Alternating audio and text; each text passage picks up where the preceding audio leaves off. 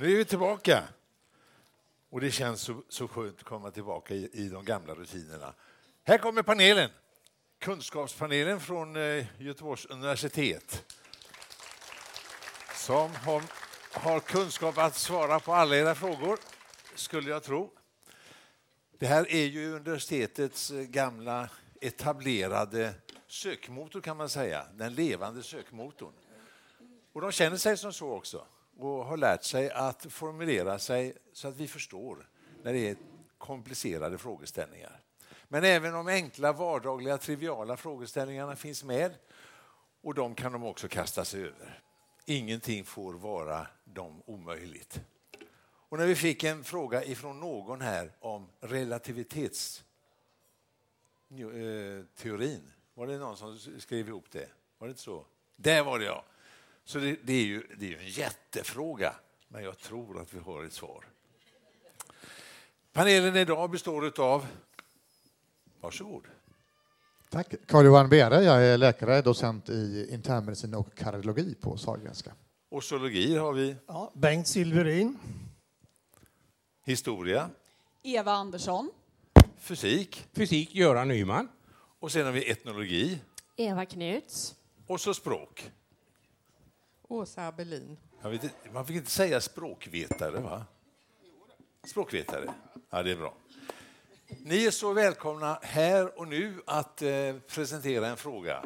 Och eh, så hoppas vi att panelen kan ta hand om den. Men vi har massor av frågor som vi fått in via e-post och, och, tidigare och de ligger, ligger framme dukade och de tänkte vi kasta oss över. Det är ju svamptid just nu. Och vi fick en fråga. Varför finns det giftiga svampar? Och det är intressant. Och de kan inte komma undan med bara det. Jo, det är för att de vill skyddas och inte bli uppätna. Ja, men det finns ju de svampar som inte är giftiga. Är de korkade då? Det är en intressant frågeställning. Vem vill börja med varför finns det giftiga svampar? Ja, enkelt svar, jag vet inte. Nej, så får det inte. Nej du. Nej, du. Men, eh, olika levande organismer har ju olika sätt att försvara sig på. Och eh, ett sätt är ju att producera någonting som eh, andra djur som eh, normalt kanske äter svampar eh, inte gillar. Och eh, har de prövat på det och mår dåligt av det så undviker de de här sakerna. Så det är precis samma sak som med insekter till exempel. Där vissa insekter härmar giftiga insekter och på det sättet försöker att undkomma. Men eh, för oss människor så är det ju inte så. Det är bara några svampar som egentligen eh, ska undvika. Eh, en del spindelskivlingar och vit flugsvamp och några till. Men eh, giftiga svampar är ett av naturens sätt att försvara individen eh, på helt enkelt. Att eh, jag skapar någonting som inga andra som skulle eventuellt tycka om att äta upp med gillar. Men är kantarellen dum då? Kantarellen är väldigt god, vill jag uttrycka det som istället. Okay. okay. Jag måste foga till det om svampar. Jag har ju 14 år bakom mig på akutsektionen här på, på Saganska och vi får in några per år som då har fått svampförgiftning. Att gå riktigt illa, det är ovanligt. Det är väldigt, väldigt ovanligt med dödsfall. Men ett litet tips då är detta att gå inte ut, plocka en svamp och se vad det är, utan ha en idé om vilken svamp du ska plocka och leta rätt på den svampen. Du nämnde spindelskivlingen, det är en riktig försåtlig rackare, lite lik kantarellen faktiskt. Och det märkliga är att dess gift, då, orlanin, eh, det går på njurarna. Men om ni käkar en paj, detta har alltså hänt nu, patienter jag haft faktiskt, de skulle göra en pajmiddag för en grupp, eh, lagade sina pajer, frös in alla utom en paj, den åt de själva, ett par. Och eh, sen efter några dagar så kom de till sjukhuset, för det tar ibland upp till en vecka innan det här giftet har slagit ut njurarna. Eh, ja, och så går, antingen så klarar man sina njurar eller så går det i dialys och så får man bli transplanterad. Så eh, se upp för spindelskivlingarna. Men varför denna, denna fördröjande effekt? Ja, den, det här giftet då, det fäster in i strukturer i njuren och liksom kväver njuren långsamt. Så att man mår jättebra. Pajen var säkert jättegod och först kanske upp en vecka senare. Det är väldigt försåtligt. Om man vill skriva en deckare om detta så kan vi läsa på hur spindelskivlingen fungerar. Just det. det är klart att om effekten, dödsfallet inträffar om två veckor så är det en förskjutning i tid. Ja, ingen tänker på den där pajen då, va? Nej, precis. Detta om svampar. Gunilla, du hade någonting om handskar. Där, kan vi få en mikrofon dit?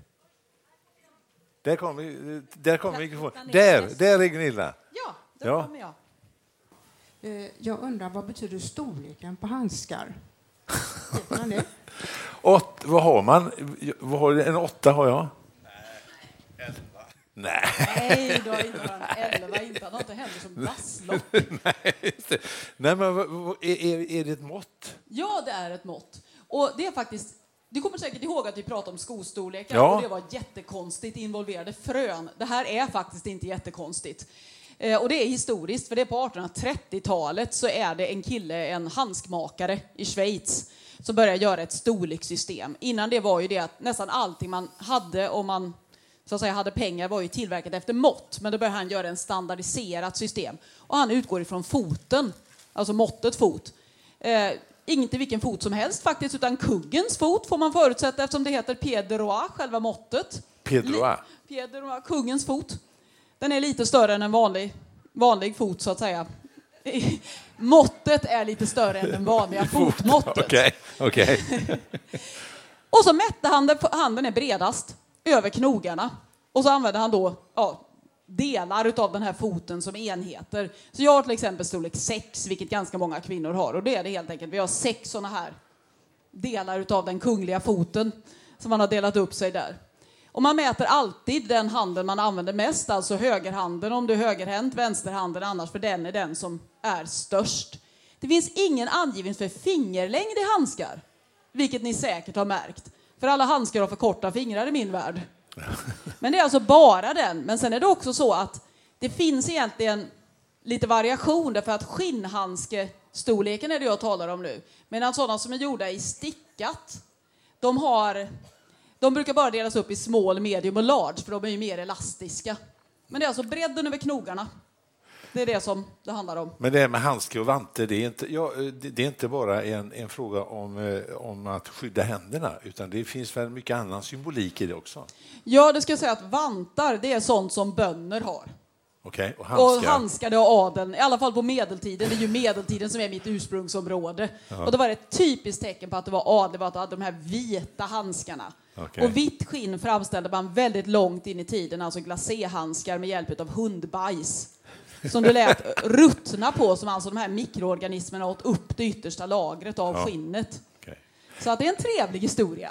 Själva, själva ordet eh, handske, handske, Ja, handske eller handsko snarare. Jaha. Så att det är en sko för handen Jaha. i ursprunget. okej. Eh, och då kan man ju fråga sig vidare, vad betyder sko då? Och det är samma ord som skjul eller skyla. Okej. Så det är någonting som täcker foten eller handen då. Och det är intressant att man mäter handskar med hjälp av fötter om jag förstod det rätt. Okej, just det. Eh, Eva, det här med, med handsken som eh, ska säga, att, ett attribut att klä sig med. Ja, historiskt, eh, det kan ju jag också egentligen tala om, men det här är du var inne på det här med handske och vante, att det finns en skillnad där också som en klassmarkering, att handsken var eh, kanske mer överklassens, men man kan också säga att det inte var så vanligt egentligen att täcka sina händer. Eh, möjligen då så här torghandskar eller torgvantar, alltså att man jobbade och behövde ha fingertopparna fria så man hade den typen utav så. Sen är ju mitt specialområde egentligen bröllop. Vita, långa handskar. Ja. Eh, dag- på- idag, idag på vi- bruden alltså? På bruden då, ja. Och då får man ju sprätta upp i förväg så att man kan trä på ringen på fingret så, då, så att eh, det går liksom att vika av och så på. Så egentligen så är det ju lite krångligt det här med handskar just när man ska sätta på sig en ring. Men vi tänker också brudar idag kanske man ser framför sig den här vita långa klänningen men under väldigt lång tid så var det inte det som, som gjorde att man kände igen en brud utan det var att man hade krona, bälte och handklädsel men oftast inte på sig kan man se på gamla bilder utan man har de här handskarna eller handklädseln liksom hängandes lite elegant. Det var liksom en markering att just den här dagen så var man lite finare. Ja, okej. Vad mycket om handskar. Intressant bara. Eh, kopplingen mellan foten, skon och handsken fanns ju i storleksordningen. Finns det något samband rent medicinskt mellan min skostorlek och handstorlek? Nu kommer det förbjudna svaret. Ja. okay. Ja, men så är det faktiskt. Jag kan väl lägga till där att eh, händer och fötter och haka eh, och faktiskt också käken delar av kroppen som faktiskt har potential att aldrig sluta växa. Eh, Det betyder att det kan bli lite större där. Eh, Och om man då har en tumör som inte är helt, inte helt unik faktiskt i hypofysen som tillverkar tillväxthormon, det heter akromegalism. Och akro, akro är spetsen som är längst ut, alltså hakan, eh, fot, händer. Så kan dessa alltså växa med tiden. Så det är något man ska fråga en del patientgrupper då, med vissa symptom om händerna har vuxit och fötterna har vuxit i vuxen ålder. Okej. För att då kan det vara tecken på en tillväxthormonproducerande tumör. faktiskt. Men öronen växer väl också? Ja, Och det, hör- det är samma kategori då? Ja. samma kategori. Ja. Ja. Gunilla, du, fick, du grejade rätt mycket om... Eh, du är nöjd? Vad härligt. Eh, vi kastar oss över en ny... Gör, Göran, du är lite inklämd där mellan damerna. Ja, men du klarar det bra. Du, du har en fråga här. Varför snurrade ett kokt ägg snabbare än ett rått ägg? Ja, Du ser förvånad ut. nej, jag är inte förvånad, för det vet jag ju att det är så. Ja, men varför? orsaken är den att vi vet ju alla att ett kokt ägg är ju hårt inuti. Gulan och vitan har blivit hårda av kokningen. I ett rått ägg däremot så är det ju fladdrigt och löst, det flyter omkring. Och snurrar jag på ett kokt ägg, då snurrar det ju som en sten. Och det rör sig snyggt och fröligt. Men om jag sätter snurr på ett eh, rått ägg, då är vitan och gulan eh, lite eh, osäkra där inne. De fladdrar åt lite olika håll och det blir lite ryckigt. Ja.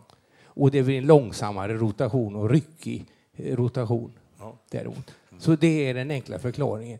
Och sen så, det ser man ju om man nu inte vet om ägget är kokt eller, eller rått som ligger i kylskåpet så kan man ju ta ut det och snurra på det. Då får man reda på detta. Ja. Och då, då märker man om det är sladdrigt i eh, ägget eller ej. Ja, just det. Då Ja. märker man om det är ryckigt. Ja. och är det sladdrigt så, snurrar det inte så bra och då Nej. är det rått. Ja, just det. Ja, och, och man kan ju också stoppa ägget när det, eh, när det snurrar och, och eh, trycka på det. Och stannar det då så är det, är det kokt och hårt. Men om det fortsätter att snurra efter när jag släppt med min tumme där, Ja.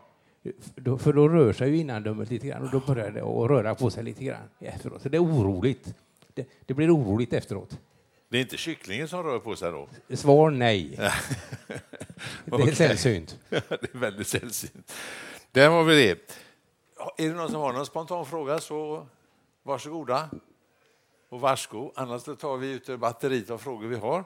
Eh, hör här, och det stäm, detta stämmer ju faktiskt. Tonårskillar spottar ofta. Vad beror det på? Har de stor salivproduktion eller är det bara ett sätt att bevisa sin manlighet? Skillnad på salivproduktion mellan pojkar och flickor. För det första, är det så? Är det skillnad på salivspott? Salivproduktionen? Nej, det är det inte. Nej. Eh, Vi har ett antal sportkörtlar. Då. Vi har paroti som sitter ungefär här i överkäken. Vi har under tungan, sublingualis och submandibularis sitter här. Och, eh, det är de här som ligger till grund för att man kan få spottstenar, man kan få inflammationer och påssjukan som eh, ja, man ställer upp som får som en grodan bollkind. Så. Det är en inflammation i en spottkörtel. Och eh, den kan också gå då på den andra spottkörteln vi har, det är bukspottkörteln. Men män som kvinnor, pojkar som flickor har samma produktion av saliv eller spott. Då är vi frågan varför spottar killar mer än flickor? Som Eva? en- Ja, precis. Tack. Ja. Det är ingen medicinsk fråga. Alltså, man skulle kunna säga att det är en uppfostransfråga. Skulle man, ja, brist på uppfostran i det här fallet.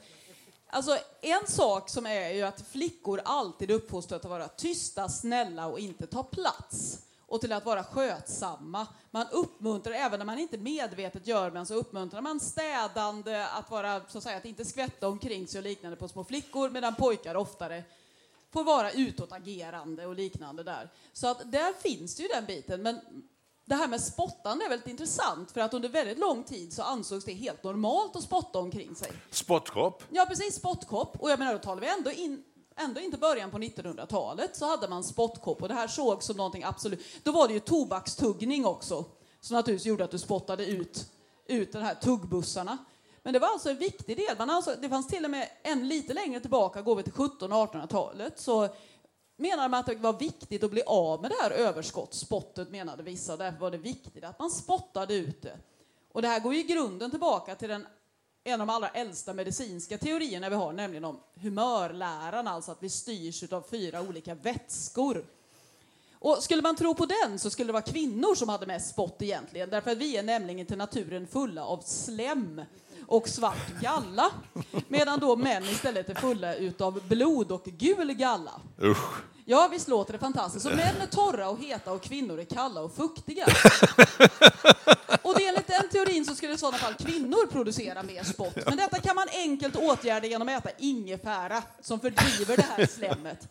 Men egentligen är det alltså en fråga om uppfostran och det är någonting vi ser det här i uppfostransböcker från medeltiden, 1500-1600-talet. Och då är det ju adeln som uppmanar folk att inte spotta omkring sig. Så det är också en fråga om att ett adelsbeteende förs längre och längre ner i klasserna. Det som en gång i tiden sågs som ett tecken på att du höll till vid hovet anses idag som ja, enkel hyfs. Uppfostran, men det finns ju djur som spottar. Är det också av uppfostran? Eh, Det vet jag inte, men jag kan eh, hålla mig till människan. Jag har väl lite en annan teori kanske när det gäller detta. Är vetenskapen inte överens om det här? Men Det, är, det ena utesluter kanske inte det andra. Mångsidig vetenskap. Jag ja. eh, känner mig ganska övertygad om att det där spottande bland po- pojkar mera har med eh, fastställandet av en rangordning mellan individerna eller ett litet eh, eh, revirpinkande. Och det är väl betydligt trevligare att de spottar än att de höjer på benet och pinkar i varje granhög att här har jag varit. Men det finns ju spottande djur. Ja, då, spott, Men det är väl inte för eh, Ja, den som har stått till exempel framför en kamel vet ju kan få en spottloska rakt i ansiktet, vilket har hänt mig.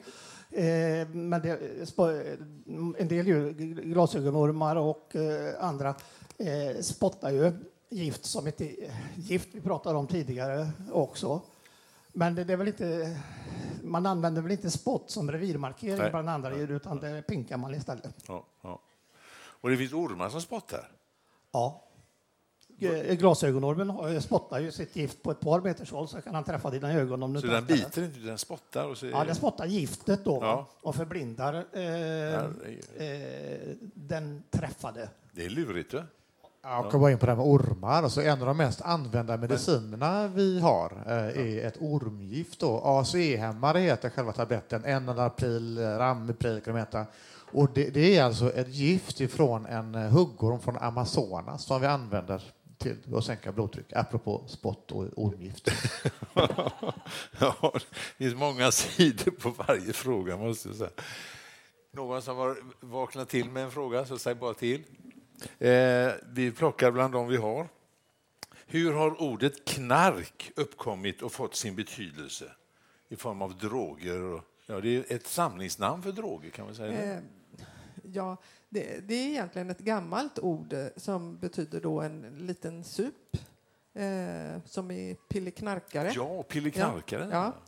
Eh, och eh, sen har det blivit utvidgat för då eh, narkotika och förmodligen eftersom det är väldigt likt. Man behöver bara sätta till ett K i början av narkotika så blir det knark. Men det är ett gammalt ord för en liten sup helt Ja, enkelt. Så enkelt Som, ja, språket utvecklas, orden förändras. det är bra. Det var en knark det. Lasse, Ja, vi har en fråga här. ja vad bra. Jo, för några år sedan så kom det ut en bok, jag vet inte vad den heter, men någonting med jämställd jämlikhet. Och eh, jag tror att en av författarna kanske heter Wilkinson. Eh, I alla fall den här boken den handlar om att i samhällen och länder med små inkomstskillnader så mår folk mycket bättre på alla möjliga sätt, fysiskt och psykiskt. Och det, jag tror det minskar kriminalitet och så. Nu har jag inte läst den här boken så jag, jag kanske är vilseförd av en ytlig bild av det då. Men jag, min fråga är så här, ur samhällsvetenskaplig synvinkel bör man då rösta på partier eller verka för organisationer som försöker minska inkomstskillnader för att vi alla ska må bättre? En mycket intressant fråga. Är det en historisk fråga? Jag tror det är en historisk fråga, men det är ju också en ideologisk fråga, vilket gör det lite mer, mer problematiskt. Det finns ganska mycket forskning om det här. Till exempel har man sett i Indien, i Kerala, som har ganska små inkomstskillnader, också mycket högre hälso... Alltså folk mår bättre rent allmänt än man gör där det finns större inkomstskillnader. Samtidigt finns så många faktorer, och det är ju egentligen sån en medicinfråga där. Man mäter så väldigt många olika faktorer när det gäller hälsa, så det är svårt att säga hur man ska göra. Men vi kan ju konstatera att västvärlden har ju mått väldigt, väldigt bra utav den framväxten av välfärdsstaten efter andra världskriget. Så att det, det är något vi kan konstatera. Sen är ju frågan vad som händer nu när den på många sätt nedmonteras. Men som sagt, hälsa är svårt. Har du något att säga om det? Ja, lite grann. Det finns ju studier, väldigt noggranna studier som visar på att till exempel i förorterna då, i nordöst att det är ett sämre hälsotal som det heter. Och vi vet också att ohälsa, alltså socioekonomisk låg status som det så vackert heter, är en oberoende riskfaktor då för hjärt-kärlsjukdom till exempel. Eh, för att återgå till samhällsvetenskapen så är det kanske inte eh, själva klasskillnaden i sig, hur stor skillnad är mellan de rika och de fattiga, utan vad som finns däremellan. Eh, ett samhälles stabilitet gynnas ju av att ha många steg, va? alltså det finns en bred medelklass. Och det tror jag också spelar roll i folkhälsoperspektiv. För egentligen så är det så att varför är man olycklig när man egentligen är så rik jämfört med hur min pappa hade det när han var liten, född på 20-talet. Liksom. Man är ju materiellt sett mycket, mycket rikare. Det beror på att vi har ett slags hierarkiskt tänkande där man känner sig som en förlorare om man ska spetsa till det hela lite. Och, och den känslan är den värsta man kan ha ur hälsosynpunkt. Ett, eh, ett försök till svar. En ny tanke. Vill du haka på den här frågan? Nej, du vill ha en ny fråga? Vi har en innan här. Ja, så, ja mm. varsågod. Så här i förkylningstider, som ni hör att jag är, finns det något bra knep att eh, göra en förkylning mindre lång? Eh, ingefära har man ju hört och vitlök och så vidare. Men det bästa tipset att förhindra att en förkylning blir för lång, det är min fråga. Ja. Och hur lång är en förkylning? Det är ju såklart olika, men Normalt. Normalt. Hur, hur lång är en normal förkylning? Tre till fem dagar kan man säga. 35 Eh, dagar. Tre till fem. Tre inte till fem. 35, alltså. ja, virus, då, det är rinovirus med flera som ger förkylningar, är extremt försåtliga. Vi kan gå till månen, vi kan inte bota en förkylning. Så är det faktiskt. Vi kan lindra den då. Vi kan ha våra näsdroppar, vi kan ha våra halstabletter som stimulerar köldreceptorer och det gör ju att slemhinnan drar ihop sig och man blir mindre snorig av det skälet. Eh, där finns studier på röd solhatt, eh, den här echinacea-blomman, eh, där en små studier visar att det kanske förkortar förkylningstiden något. Det är inte riktigt gott att upprepa. Men de här folkhälsokurerna som finns då med ingefära med mera, det de definitivt gör, det är ju att de lindrar symptomen. Eh, Det, mitt budskap är om man är förkyld, träna inte. Vi träffar de som tränar förkylda då och då med hjärtmuskelinflammation. Och det kan emellanåt bli riktigt otäckt. Ska man li, eh, vila och sova i sängen? Ja, jag tycker att man faktiskt... Det, det, är- jag blir hånad för det ibland. Va? Ta två Magnecyl och gå hem, ska jag säga till folk. Då. Men det ligger lite i det. är Liksom att var ungefär som vanligt, var lite småaktiv, men liksom pressa det inte. Och framförallt ska du inte pressa det fysiskt. Ta det lugnt. Pressa dig inte. Vi tar nästa fråga också. Den kommer en där. Ja, det finns ju de som påstår att USAs riksbank, Federal Reserve, är helt och hållet privatägd. Oj. Och om det är så, eftersom de har styrt till exempel räntan i hela världen i många, många, många år, så skulle det vara intressant att höra om det är sant att inte USA som styr över den, utan att den är helt och hållet privatägd. Är det så? Ja, eh, det ser ut som Eva är frågande. Vi vet inte. Viggo. Så jag är ju medeltidshistoriker också, håller på med 1600-talet och håller på med konsumtion, så jag är rädd att det inte riktigt är mitt område. Nej. Nej, då får vi bli svaret skyldiga, för det vet vi inte. Tyvärr, vi får slå upp det någonstans. Frågan är mycket intressant och jag kan lova att vi, tar med oss den till nästa gång vi träffas här med Alltinget om 14 dagar. Och då hoppas jag att vi kan ge, ge ett, ett tydligt svar. Eh, för de vet att kunskapen finns någonstans. Det, det gäller för dem att hitta den. De har inte alla böckers innehåll i huvudet. Nästan, men inte riktigt allt. Så att vi blir svaret skyldiga till nästa gång. Är det okej? Okay? Då ser, ser vi dig nästa vecka då, eller 14 dagar. Vad bra. Eh, Bengt, det har kommit en fråga här om hur domesticerad är egentligen vargen? Eller vad kan man säga? Dresserad? Ja, det var kanske felställd fråga, eller felformulerad fråga. Vargen är inte domesticerad överhuvudtaget. Nej. Men det väldigt intressant är i sammanhanget hur blev vargen hund och hur blev Ja, det var ju det jag menade. Det var ja, det jag menade. Ja, jag förstod det. Ja, ja. Jag tycker inte om att du rättar eh, till Jag vill mig. börja berättelsen då, eh, kanske Eh, fem miljoner år tillbaka i tiden, då hunddjuren eh, började att utselekteras nere i sydvästra USA, sydvästra Nordamerika. Där börjar hundens historia. Och där utvecklades eh, då ett antal olika vargarter.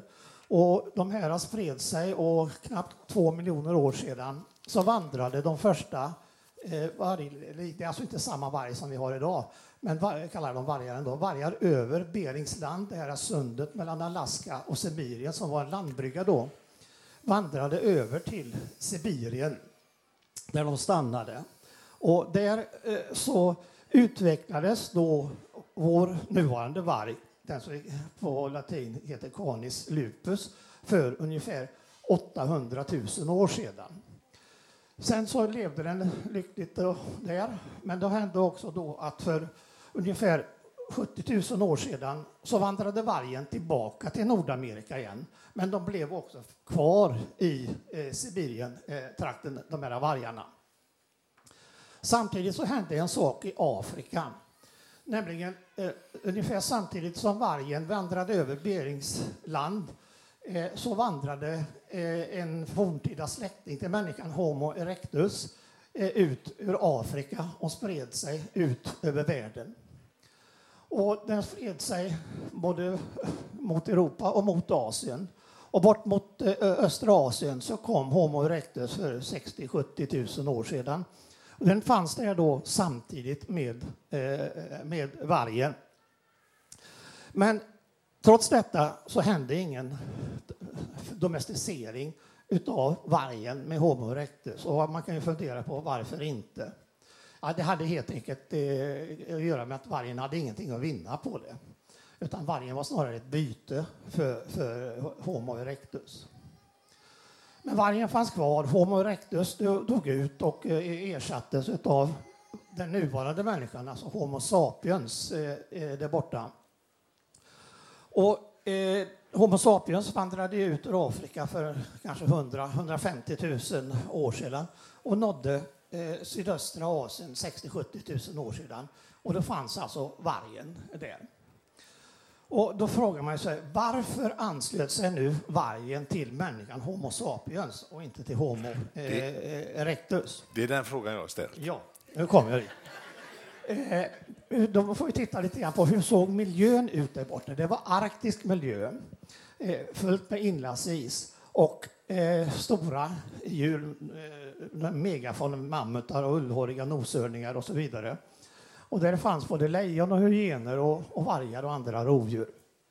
Men med is, isens eh, smältande så blev det varmare och den stora megafaunan, mammutar och ullhåriga noshörningar, dog ut och konkurrensen blev större helt enkelt. Och då kommer steg ett i domesticeringen. Nu får du ta alla stegen på en gång. Ja, eh, steg ett. Vargen anslöt sig till människan. Ja. Hjälpte till att eh, jaga och fick en vinst genom det på att det fick del av bytet. Aha. Men den domesticerades inte. Nej. Det skedde senare, steg två, Ja. eh, när människan började att bli bosatt. Och det var borta i sydöstra Asien. Människor började odla ris. Och då så inte bara anslöt sig utan då började helt enkelt domesticeringen. Och det var inte på grund av jakt som man eh, ofta hör, utan det var enkelt just på grund av det här att människan bosatte sig eh, och eh, började odla, odla, ris. Det fanns avskrädeshögar. Och sen skedde det väldigt viktigt mutationer i vissa vargar, förändringar i genmassan. Och en av de viktigare förändringarna är var att en grupp av de här vargarna, vad vi nu ska börja kalla dem, hund och varg ska jag inte gå in på här, eh, fick mutationer. De började att kunna bryta ner stärkelse.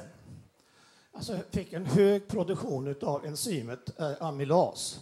Vargen hade det visserligen tidigare, eh, ett par gener som klarade detta, men nu fick eh, de här som bodde i närheten av eh, människoboningarna 30 eh, gener som klarade av detta och dessutom så var de generna effektivare.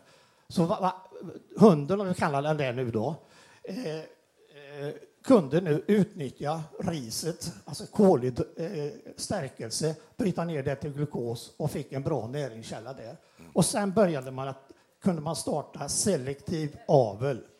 Och vad avlade man på? Inte på jaktbeteendet, utan man avlade på kommunikation och affektion hos de här djuren. Hur kunde vi kommunicera med de här sakerna, eh, hundarna? Och hur, hur eh, tillgivna blev de till oss? Vi måste ju kunna ha en kommunikation hund och människa. Ja. Så där enkelt kortfattat eh, gick eh, hundens eh, domesticering till. Ja, Amelas finns ju i spott då, för att återknyta till det. Just det. Och hela publiken känner sig som studenter på universitetet och fått en föreläsning. Strålande. ja.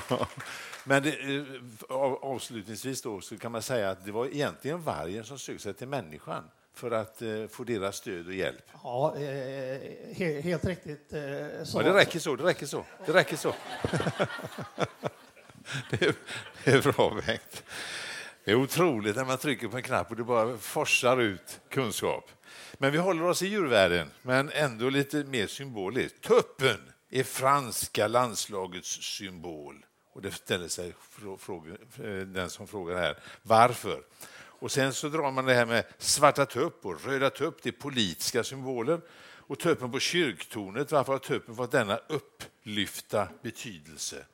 Tuppen har något speciellt i traditionen. Ja, jag tänkte jag skulle börja lite med den, så att säga, den sydeuropeiska tuppen och så kan istället den andra Eva gå över till den mera skandinaviska tuppen. Efter. Men vi kan inte ha två föreläsningar efter varandra. Nej, det är väldigt kort.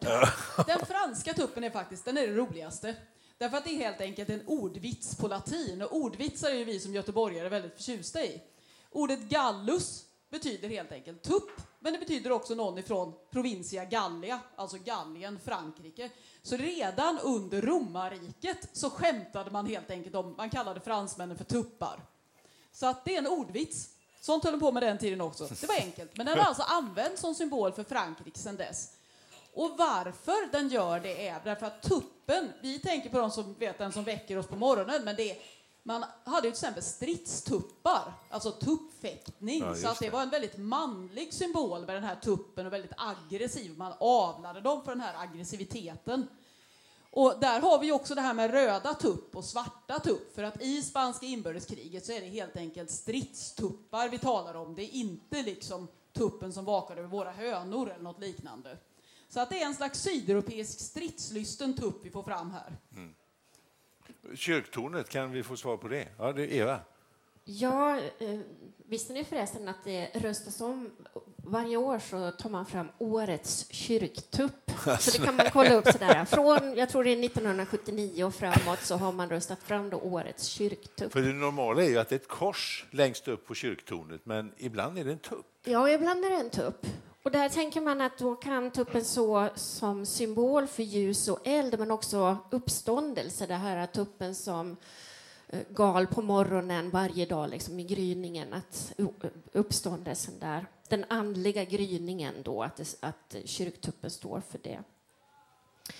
Men sen så finns det ju lite sådär folktro kring tuppar också. Eh, ett sånt där eh, säkert sätt att bara bli osynlig, om man tror det det är att man tar en vit tupp, går till en eh, vägkorsning och så tar man ur ögonen från den här levande tuppen.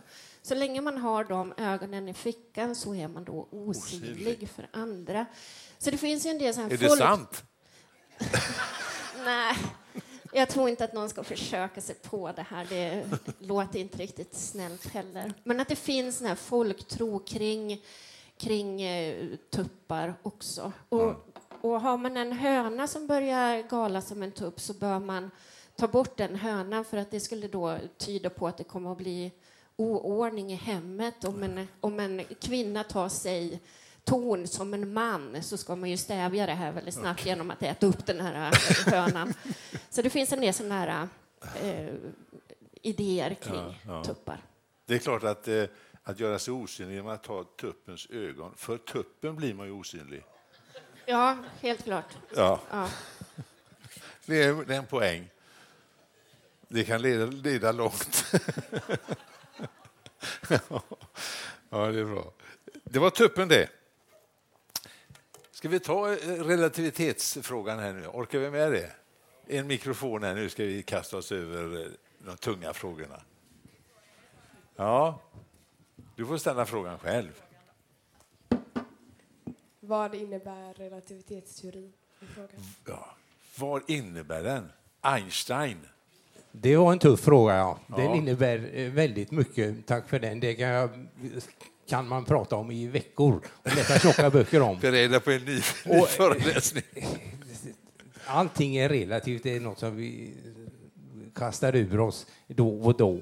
Och det är ju att det verkar vara så att saker och tiden går olika fort beroende på om man rör sig olika snabbt. Och jag tycker det kanske som fick mig att lite förstå det när jag var ung och vacker en gång i tiden, det var att Einstein satt och vinkade med handen så här. Och så var det någon som rörde sig bortåt med ljusets hastighet. Och ljusets hastighet är den högsta hastighet vi känner till. Och den som rörde sig bort med ljusets hastighet, han såg ju hela tiden Einsteins hand på samma ställe. Ingenting hände. Så att då verkar ju tiden gå. Ingenting hände, ingenting rörde på sig. Men om man hade rört sig långsammare då hade man ju sett eh, att någonting rör på, det händer. Va? Hjälpte det någonting? Kanske. Får, för, ja, men, får, får jag fråga, stämmer det att, eh, att eh, om, du kör en, om du kör en skottkärra ja så blir den tyngre ju fortare du kör. Ja, det, det gör den. Och det kan man enkelt... Det är därför man tar det lugnt då? Ja, det gäller att ta det lugnt. Det kan man förstå av formler om man nu skulle vilja använda det. Att e kvadrat är p kvadrat c kvadrat plus m0 kvadrat c4.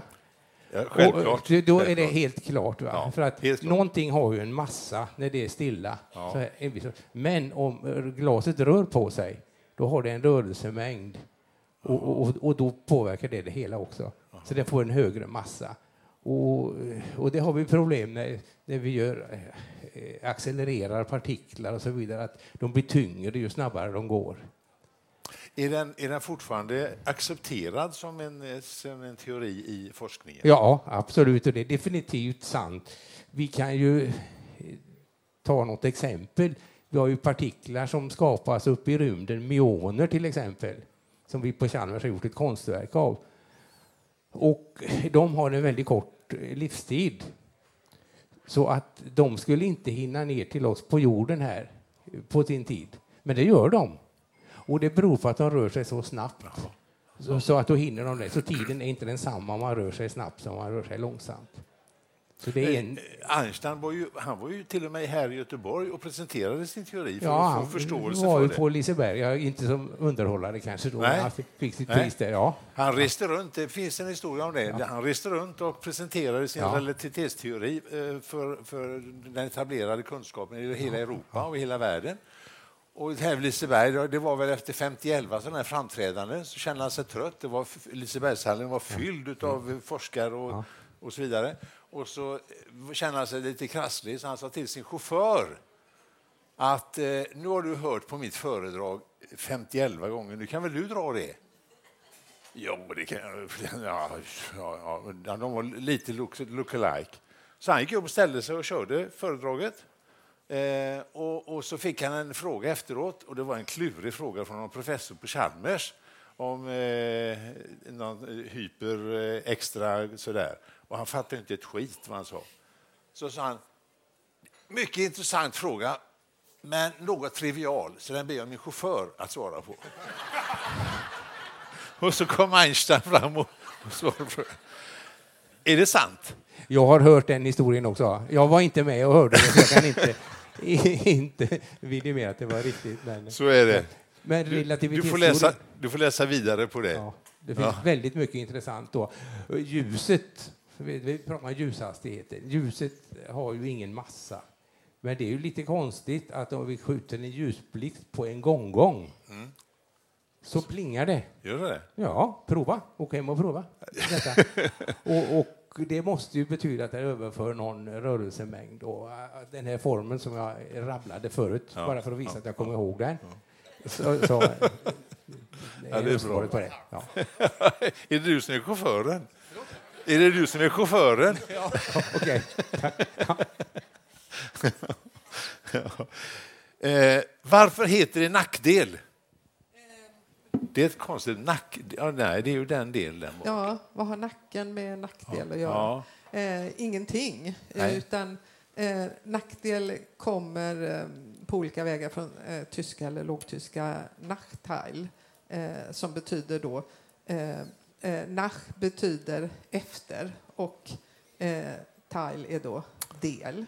Så det är efterdel. Och då undrar man vad är fördel då? Och fördel är också ett ord som kommer då från eh, tyskan då, eh, ungefär Vorteil. Och eh, fördelen, eh, det betyder då den första delen som man fick av någon uppdelning. Okej. Och eh, den efterdelen då, eller det som blir över, det är då Nachteil. Så det var en nackdel. Eh, nackdel är alltså att man får efterdelen. Och så har det fått betydelsen då att det är eh, nå, ja, någonting som är Mm. ännu sämre än att eh, eh, bara få den andra delen. Och det kommer naturligtvis från tyska, den här plattyskan. Ja, ja, någonstans där. Ja. Ja. Så det, om man tänker sig fördel som var den första delen så var då Nachteil efterdelen den andra Okej. delen. Det som blev över. Ja. Så det har inget med nacke att göra. Nej, nej. Då lämnar vi det. Eh, någon ny fråga som finns i panelen? Där, där tar vi en. Varsågod med mikrofonen. Ja, jag har varit i Dubai och där registrerade jag att alla männen gick i vita, fina särkar och kvinnorna i kolsvarta, Ja. långa särkar. Varför är det så? Det är du. Det, det, hör, det, ja, det kommer säkert från medeltiden. Så det, Det gör det nog inte. är, det, är, det fär, är det färgerna du frågar om? Alltså varför, varför inte kvinnorna har vitt och männen, männen har svart? Ja, alltså det, det är väldigt svårt att veta, men att man väljer de här färgerna, det hänger, alltså vi, vi tänker att vitt är väldigt svalt. Men det, i andra delar av, Nord, av Nordafrika så har ju, har ju män svarta kläder. Så jag, nu håller jag bara på att fundera på hur man har kommit fram till liksom färgvalet här. Det är väldigt svårt att veta. Vad jag vet har de inte till exempel den här som vi har i Europa, föreställningen om att svart har med sorg att göra i arabvärlden. Och inte heller nödvändigtvis den här dygdighetstanken som vi har med svart heller. Så jag har egentligen inget, alltså jag bara tog den här, men jag har egentligen inget riktigt bra svar på det mer än att båda skulle fungera som avstötande för värme, vilket är väldigt, väldigt bra. Och det är också väldigt vanligt i alla kulturer att man vill skilja mellan könen, så det kan också vara det helt enkelt att en börjar ha det ena, det vill säga männen, för män får ju alltid vara först. Och så när man vill skilja så får kvinnorna det andra. Det är en möjlighet, men jag har inte, som sagt, jag håller inte på med eh, arabvärlden så mycket. Nej, nej. Någon mer som har någon gissning? Göran? Göran har en idé? Detta med färgen, det är inte avstötande mot värmen. Det hänger också på hur vida dräkter man har. Om man har en, en eh, cirkulation av luft. För det är ju klänningar i princip både män och kvinnor har det. Ja, okej. Så det spelar nog kanske inte så stor roll vilken färg, Färg, det är. nej. Om bara de är vida tillräckligt, som har cirkulation. Det är ju sant, tuaregerna har ju sina dräkter utav svart ylle, för det är också en van, vanföreställning folk har om att ylle är varmt, men det behöver det inte alls vara, utan det handlar om hur du har vävt och hur mycket luft du har Ja. runt omkring. Ja. Mer svar blir det inte. Nej. Eh, nu, det här, det här är intressant. Vad är en lukt? Någon... Så står frågan. Någon släpper väder och du andas in denna lukt. Detta är en otrevlig fråga, men vi får ta den ändå. Får jag då i mig något av grannens tarminnehåll? Gu- Gunnar Andersson tror jag inte är här. Den här gav han i våras. Men han, om det är egna erfarenheter, jag vet inte. är det så? Absolut. Nej, nej, nej. nej. Men om vi ska hålla oss till ämnet, eh, just det här med att släppa väder, så är det ju så att det produceras hela tiden gaser i det att eh, bakterierna tar hand och processar vår föda. Och eh, det består ju av allt möjligt. Eh, det som luktar är framförallt olika svavelföreningar. Sen finns ju koldioxid och vätgas och annat i detta också. Men det här med väderspänningar, vet du var någonstans man, i vilket sammanhang man har mest väderspänningar? Alltså, det är när man flyger faktiskt. Jaha. För att det är, det är så att gasen, det är inte samma tryck uppe i luften som på marken. Och då expanderar den gas som finns i magen. Så om svårare, tänker, svårare att hålla tätt då? Absolut. Vi pratar om en trefaldig ökning av eh, flödet akterut. Då. Det är en förfärlig doft man sitter i där. I... Absolut, och doft är ju ditt ordval då. Men det är, det är, så att vi har kanske, inte kanske, vi har ganska, ja, någonstans kring 650 olika receptorer i näsan i aria olfactorus, luktytan som är uppe i nästaket här. Eh, och det kan nog kombineras på olika sätt, men det måste stimuleras av någonting. Receptorn luktreceptorn som hakar tag i en molekyl då, som då följaktligen är en gasmolekyl, i gasform givetvis, ifrån någon annans eh, väderspänningar. Eh, människan har eh, kanske en tjugondel av vår hjärna i luktcentrum, men på hundar är det upp till en tredjedel faktiskt. Att, eh, men vi kan ändå få upp till 10 000 olika kombinationer av lukter.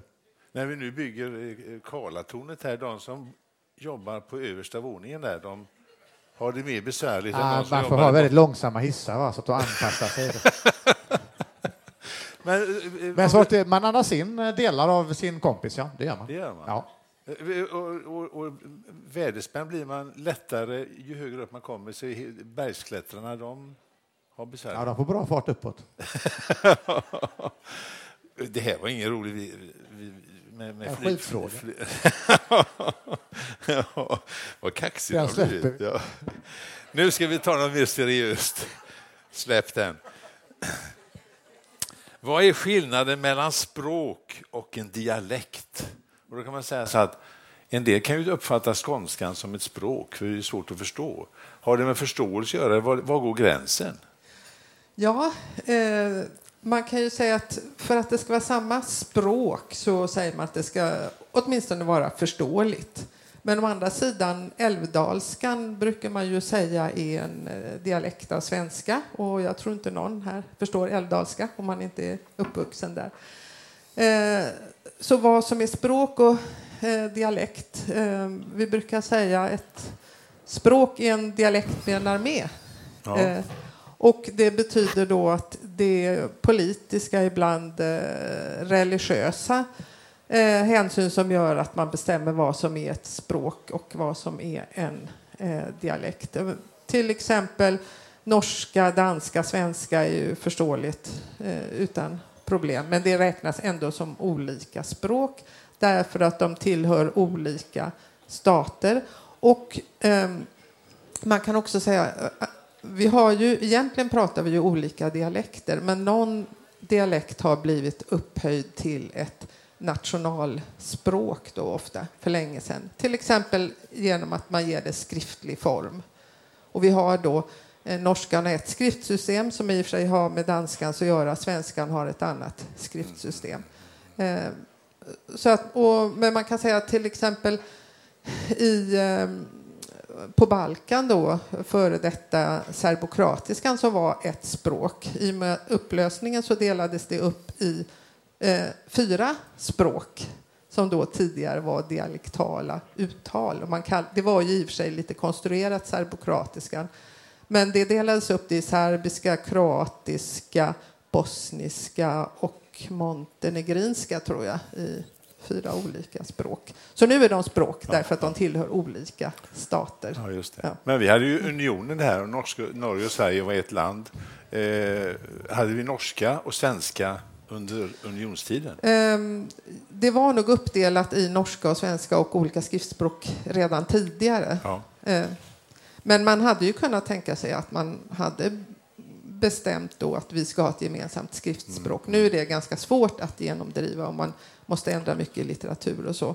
Ehm, Men mm, mm. högaktuellt är ju faktiskt då, eh, konflikten i Spanien.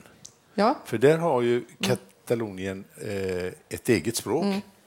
och sen har du spanskan. Mm. Men spanskan gäller ju i, Kat i Barcelona och den regionen. Ja. Men om de nu blir ett eget land, det... Ja, man, alltså, man kan ju säga då att eh, katalanska säger man nu då att det är en sp- en del säger att det är en spansk dialekt, andra säger då att det är ett eget språk. Och det är en politisk fråga om man tycker att det är ett eget språk eller en dialekt. Nu är jag osäker på om katalanska har ett eget skriftsystem eller inte. Men jag tror det, för jag tror att man skriver... Man, jo, man skriver ju gatukyltar så på katalanska. Ja, man skriver litteratur på katalanska. Ehm, men om Katalonien blev självständigt, då skulle man hävda ja, det är ett eget språk. Just nu är det väl, hävdas det då att det är en dialekt. Rent, eh, om man ser vad det är lik så kan man säga att det kanske det påminner om spanska, det påminner om franska.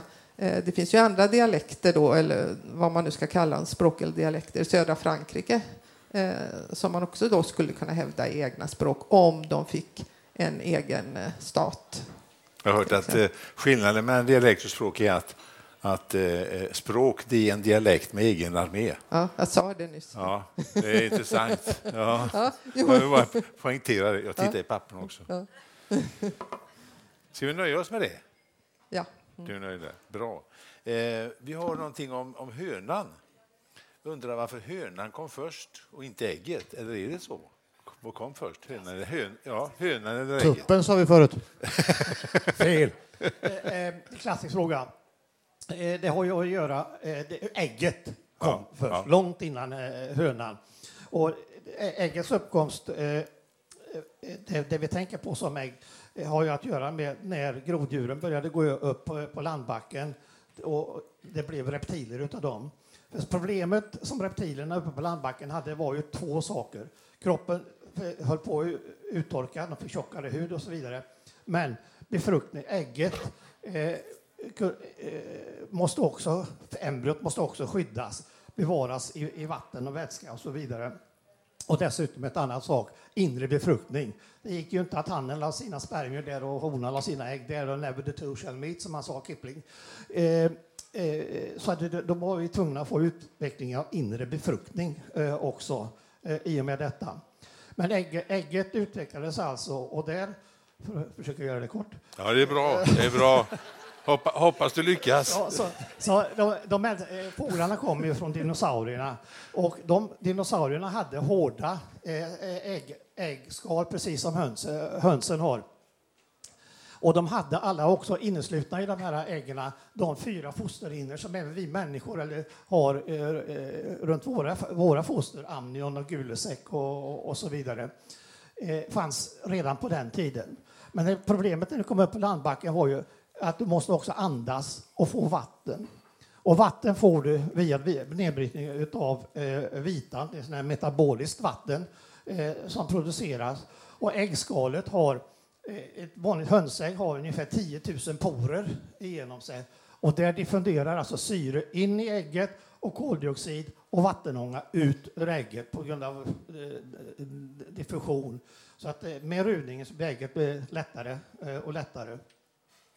Så de, de, de äldsta dinosaurieäggen vi känner är ungefär 190 miljoner år gamla och de första fåglarna kom för ungefär 150 miljoner år sedan. Och hönsen 70 miljoner år sedan cirkus. Så att eh, vi kan säga att ägget är alltså fall mellan 100 och 200 miljoner år äldre, Äldre. än hönan. Därmed, därmed är det bevisat. Strålande! Out of discussion. Nu behöver vi inte diskutera det mer. Nej, ägget kom först. Jättebra. Jag tror vi avrundar med den här frågan, Eva. Undrar varför kvinnor... Pelle Enger ska fråga, är du här? Pelle? Pelle Enger? Nej.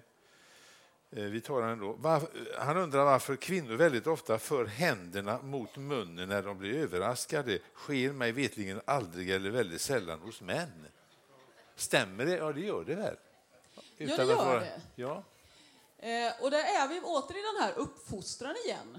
Kvinnor, flickor ska inte låta, de ska inte ta plats. Så det här att föra upp handen mot munnen, det är att tysta sig själv. Det är en gest som du gör som är socialt acceptabel, att du trycker ner din egen röst. Så ni förstår så lider jag inte alls av det här, men andra människor gör det. Så det, det är kulturellt så är det så att vi ska inte höras och därför har vi en massa sådana saker som handlar om att göra oss mindre, höras mindre och liknande. Och det är vi uppfostrade till, så det får man jobba på om man vill få bort det. Ja, men det, det, det är ett faktum, så är det. Ja, det är ett faktum. Ja. Ingen som protesterar? Nej, svaret är givet. Eh, det var ju kort och kärnfullt. Då hinner vi med eh, ytterligare en fråga. Eh, prosit, är du här? Är Prosit här? Prosit var här och skrev en, en fråga. Vad är skillnaden mellan att nysa och att hosta? Ja, det... Ja, det är bara att titta på den som nyser eller hostar, så har man väl svaret. I båda fallen handlar det om att rensa luftvägarna. Då. Eh, hostan eh, eh produceras ju framförallt genom att man stöter till mot eh, stämbanden. Man får ett tryck för att då helt enkelt rensa upp. Nysningen är givetvis näsan, men det roliga med nysningen är att den går ju med en reflex. Eh, man kan ju inte nysa utan att blinka. Det går faktiskt inte. Vi kan hosta utan att blinka, så där har vi en till skillnad. Man nyser inte bara en gång heller? Oftast inte. Men eh, däremot så blinkar du alltid och det har att göra med reflexbågar. Det är en slags överhörning kan man säga av nysreflexen. Så när den går ut då till eh, kroppen då går också en signal till ögonen att de ska slutas. Det finns ingen mening med att blunda när man nyser, men det är, bara är så. Ja, när man rensar luftrören. Absolut. Ja, nysa och hosta. Över 100 kilometer i timmen kan en nysning gå i, så det är bäst att ducka fort. ja, eh, gå vänner, med det här så är allting slut för den här onsdagen. Men vi kommer tillbaka om 14 dagar igen. Panelen har bestått av Carl-Johan Bere på medicin, sen har vi Bengt Silverin på eh, zoologi, och så har vi Eva Andersson på historia, Göran Nyman på fysik och Åsa Abelin på språk. De är duktiga och de har levererat på era frågor. Kommer ni på någon fråga så vet ni att det finns en adress, alltinget.gbg.gmail.com. Skicka bara in frågan där så kommer den upp på bordet här. Är ni här så ställer den själva, annars så levererar jag frågan. Eller lämna den i receptionen. Vi har ju en fin brevlåda ja, där nysningen kom ifrån nämligen. Mm. Just det. Mm. Ja, mm. just det. Då ses vi om 14 dagar igen. Tack ska ni ha.